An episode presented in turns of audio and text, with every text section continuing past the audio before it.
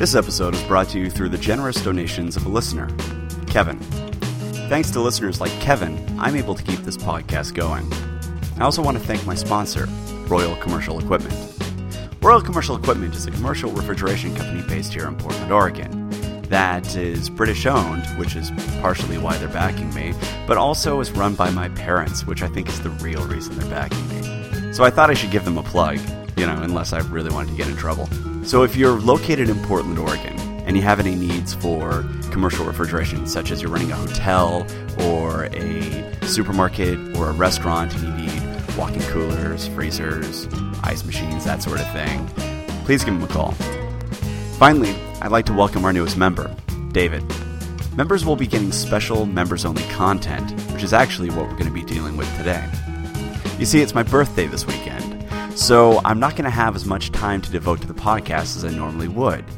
Consequently, this is going to be a shorter episode, and to make up for that, I thought you might like a preview of what I'm putting together for the members. As you might know, my plan has been to put together a series of shorter podcasts on bits of interest that we haven't fully discussed and provide them to members. These won't be as long as the primary podcast because I only have so much time. Uh, but the idea is that I'll give you some background that was cut out when I did the main podcast. I'll cover history and whatnot, but I also might review some historical films. Probably not The Eagle, uh, but you know, maybe uh, maybe some other historical films. I might answer some of your questions, that sort of thing. Basically, I'm figuring this out as I go along, and so you'll have to let me know what you'd like to see, what you don't like, that sort of thing. Anyway, let's get started. And to begin with, we're going to do a series on early origins. So, Welcome to the British History Podcast. My name is Jamie. Around 1000 BC, a group of people living in central continental Europe, the area saturated by the Rhine, Rhone, and Danube, had mastered the forging of iron weapons. And with this enormous advantage on their side, they surged out in all directions, capturing massive tracts of land in Europe. They were to become the first transalpine civilization in recorded history. At the height of their expansion, which was the 3rd century BC, their reach went as far west as Ireland and as far east as Turkey. They were occupying Belgium, and at the same time they were also in Spain and the Po Valley. They were in southern Poland, Russia, and the Ukraine. To the Greeks who first encountered them in the 6th century BC, they were known as the Keltoi, or the Galatae, or the Galli. To the Romans, they were known as Gallic, and their heartland was Gaul. Today, we simply know them as the Celts. Now, at the height of their expansion, the Celts would have been most famous for their military prowess. That's pretty obvious, considering that it was their martial abilities that enabled them to expand. And on a military level, it's hard to overstate the impact the Celts had upon their neighbors. The Greeks, the Etruscans, the Romans, everyone feared the might of the Celts. And those who did not soon learned the error of their ways. In 475 BC, the Celts defeated the Etruscans and seized the Po Valley. In 390 BC, the Romans underestimated the strength of the Celts and were badly bloodied. In fact, Rome itself was occupied for seven months and this event so traumatized the Romans that until Hannibal came along, the threat of another Celtic invasion was the primary boogeyman that haunted their dreams. Even the Greeks were not safe from Celtic wrath. In 279 BC, they were defeated, and Delphi was sacked. The Celts were the consummate warriors of their time and the strength and fame of these warriors did not readily diminish. In fact, for much of their history, even after the fall of their homeland, they were still highly prized as mercenaries. The Greeks hired Celtic units, as did the pharaohs of Egypt. A major portion of Hannibal's army were Celtic soldiers. Cleopatra had an elite bodyguard of 300 Celtic warriors. And once Rome conquered Gaul, the Celts even served in Roman auxiliary units. But simply because they were talented and feared warriors, it does not mean that they were one dimensional.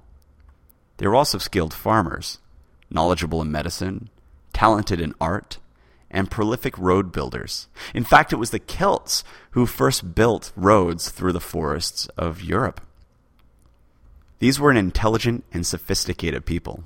They studied and developed advanced calendars, studied astronomy, and even the Greeks, who were often regarded as pioneers in philosophy, had borrowed philosophical concepts from the Celts. But if they were so smart, where are the books? Where are the scrolls? Well, according to Caesar, the early Celts were prohibited from writing things down in their own language due to their religious doctrines. In fact, it really wasn't until the rise of Christianity in Ireland that we start to see Celtic writing in force. And once the floodgates opened, it was overwhelming, making Irish one of the three literary languages in Europe at the time, following Greek and Latin. And by the way, the Celts and their languages are not dead. In fact, the languages of the Goidelic Celts live on in Ireland, Scotland, and the Isle of Man, where they speak Irish, Gaelic, and Manx, respectively. And the languages of the Brythonic Celts survive in Wales, the Cornish Peninsula, and Brittany, speaking Welsh, Cornish, and Breton. So let's talk about some of the history of these people now that we've had a quick overview. It was the Greeks who coined the term Keltoi in the beginning of the 6th century to describe the group of people that had already spread through much of Europe. According to Herodotus, it was Colaus, a merchant who was driven off course by a storm, who first encountered a rich silver mining culture, which he referred to as the Keltoi, in southern Spain. The Keltoi refer to silver as Arganto, and their king, Arganthonios, potentially a nickname or a title, considering the similarity between his name and the word for silver, made a treaty with the Phocis of central Greece and traded silver with them. A question that has long persisted is did they call themselves Celts or Keltoi? Or was that simply a word that the Greeks labeled them with? Well, if Julius Caesar is to be believed, he says that, quote, in their own language, they are called Celts. In our tongue, Gauls. End quote. So, if Caesar is to be trusted, at least a portion of them referred to themselves as Celts nearly 600 years later. But it's really hard to say. Maybe they just adopted the Greek name and kept it, much like Britain is a derivation of the Greek label Britannicae. And it does seem like Keltoi was something of a generalized term for the broad racial group that inherited much of Europe. And the name wasn't even uniform. By the 3rd century BC, the name morphed into Galatians. As in the Galatians in the Bible, you know, you know, the epistle Paul to the Galatians, that Galatians. Over time another term began to be used as well, Galli, as in Gaul. So here's where things get a bit sticky. The tribes formed different groups, and while it's possible that the Greeks encountered different groups that used different names, Keltoi, Galatians, etc. It's a fool's errand to try and distinguish groups and separate Celts from Galatians. At least as far as the Greeks were concerned, they were one big racial group, regardless of what the Celts themselves might have thought. But the names we're talking about here, while they might have been altered for the Greek language, largely came from the Celtic people themselves. At least that's what we currently believe. After all, in Spain we found Celtium, Celtis, Celticus, the name Celtilos, and the tribal group, the Celtici. We see the same thing with Galli in Irish texts. And there were Irish tribes, such as the Galanes, which used the root word in their names. And maybe these Galanes were some of the early Celtic invaders. After all, the Galanes were fighting for Connacht at one point, but the texts that speak about their service for Connacht mentions how they are distinguished from the other Irish units and alludes to their foreignness. There are also references in those same texts to diplomatic and trade relationships with a people known as the Gaul. The end result is that when we read of the Celts, or the Galatians, or the Gaul, or the Galli, we're almost certainly reading of the same racial group. Not necessarily the same tribes, but the same general group. So that raises a question of, you know, why did they call themselves the Celts? At least some of them must have called themselves the Celts, and now we call all of them the Celts. So what does the name Celt mean? Well, that's a controversial topic. Some argue that the name originates from the root quell, meaning raised or elevated. We see traces of that in Latin, Lithuanian, and Old Irish. And so some believe that the Celts were calling themselves the noble or the exalted. Some look to the root kel, meaning to strike, which survives in Latin, cello, and Lithuanian, kalti. But with the exception of Old Irish, we're seeing a marked lack of Celtic derivations, and that alone makes this suggestion seem unlikely to me. If the Celts originally meant those who strike, I would imagine that we'd see more indications of that in modern Celtic languages. So it seems a little bit unlikely to me. But there's another meaning for the root kel among languages in that region hidden. And that survives in both Old Irish, Kelim, and Old Welsh, Kelaf. Maybe the Celts were the hidden people, or the secret people. They certainly had a number of secrets. The religion seemed to be rather preoccupied with stamping out writing, which could have been to protect their secrets. So maybe that's it. Or maybe it's something else entirely different. Unfortunately, it's quite likely that we'll never know for sure. As for the shift from Keltoi to Galatians, Galatian flows from the Greek root meaning milk white, Galatea. And the Greeks were somewhat fixated with the pale skin of the Celts following the sack of Delphi. Later, Appianos of Alexandria, who was writing in 160 AD, tried to explain the two names by saying that there were two brothers, Keltos and Galas, who were the sons of a Cyclops and his wife, Galatea and thus the offspring of that Cyclopean union were known as the Galatians. And you know, that's a pretty reasonable explanation, so I'm sure that's exactly what happened. Frankly, I think there's a good chance that the source of the name change was simply a mix of racism and a bit of arrogance, and the name was something of a slur created by an angry Greek population. Something like Whitey, basically. So, back to the main thrust of this episode Celtic origins. Beginning with Hecataeus, who lived in the 5th century BC, we start to see documentary evidence of the Celts. And from the archaeological record, it seems that they first appeared in the headwaters of the Danube, Rhine, and Rhone. Basically, southwest Germany and Switzerland. When you think about it, this was prior to any of the great beers, sausages, and cheeses of the area, so I can't really blame them for wanting to leave for greener pastures. But the interesting thing about this is that the names of the area including the names for the rivers Rhine and Rhone, are Celtic in origin. Dr. Henry Hubert, who wrote the excellent history of the Celtic people, argued that the fact that the Celtic names have persisted to modern times is indicative that they were indigenous to begin with. And many other historians have taken similar stances, basically arguing that the names were aboriginal.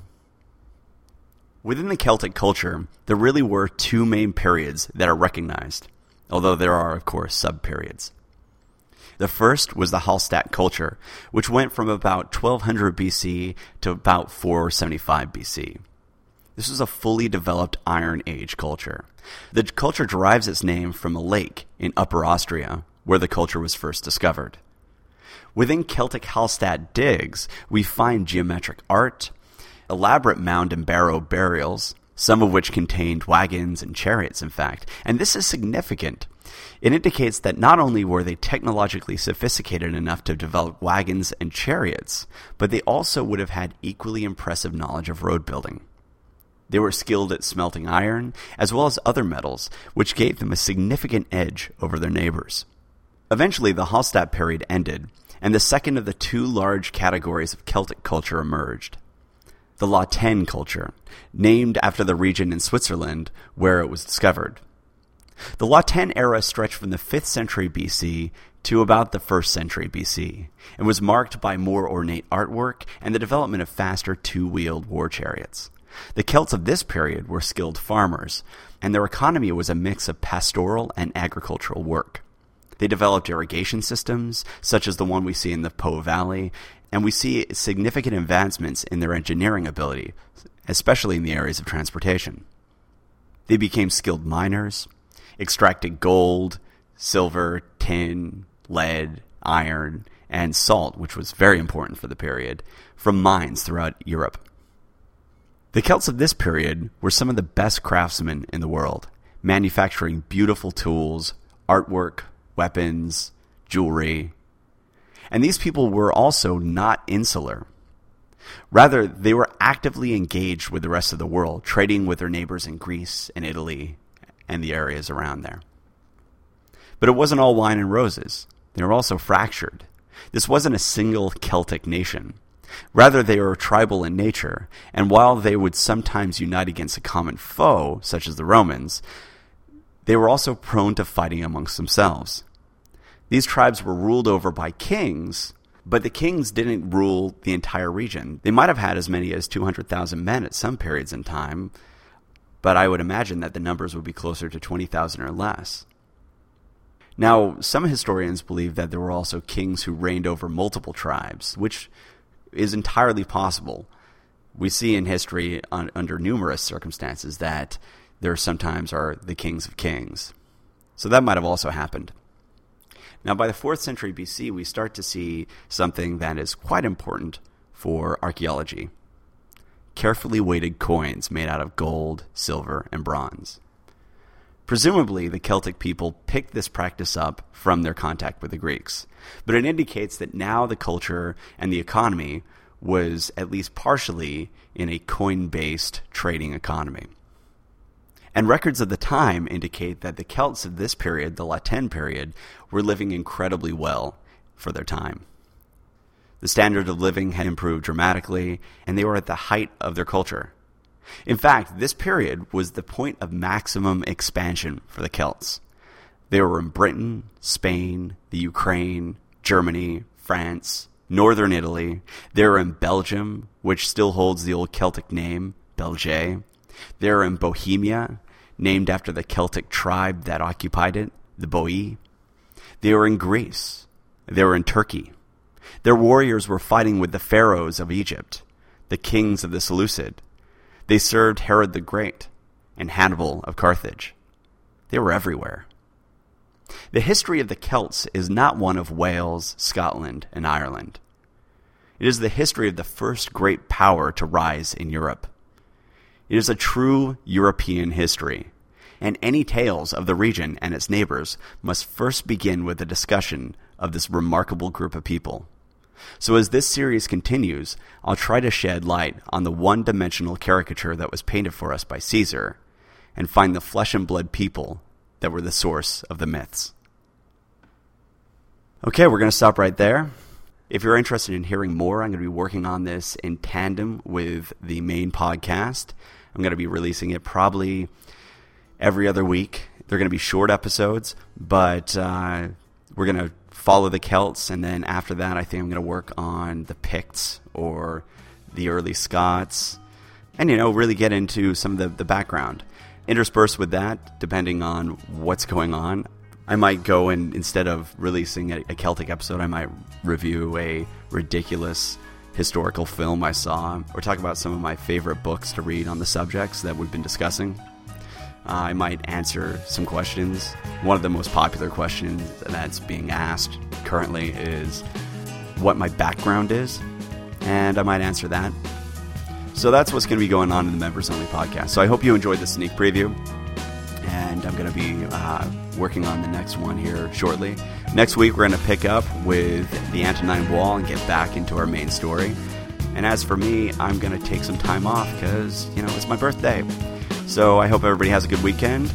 And as always, if you want to discuss this podcast or have any questions, comments, concerns, you can head over to facebook.com slash British History or go to thebritishhistorypodcast.com or email me directly at thebritishhistorypodcast at gmail.com. And thanks for listening.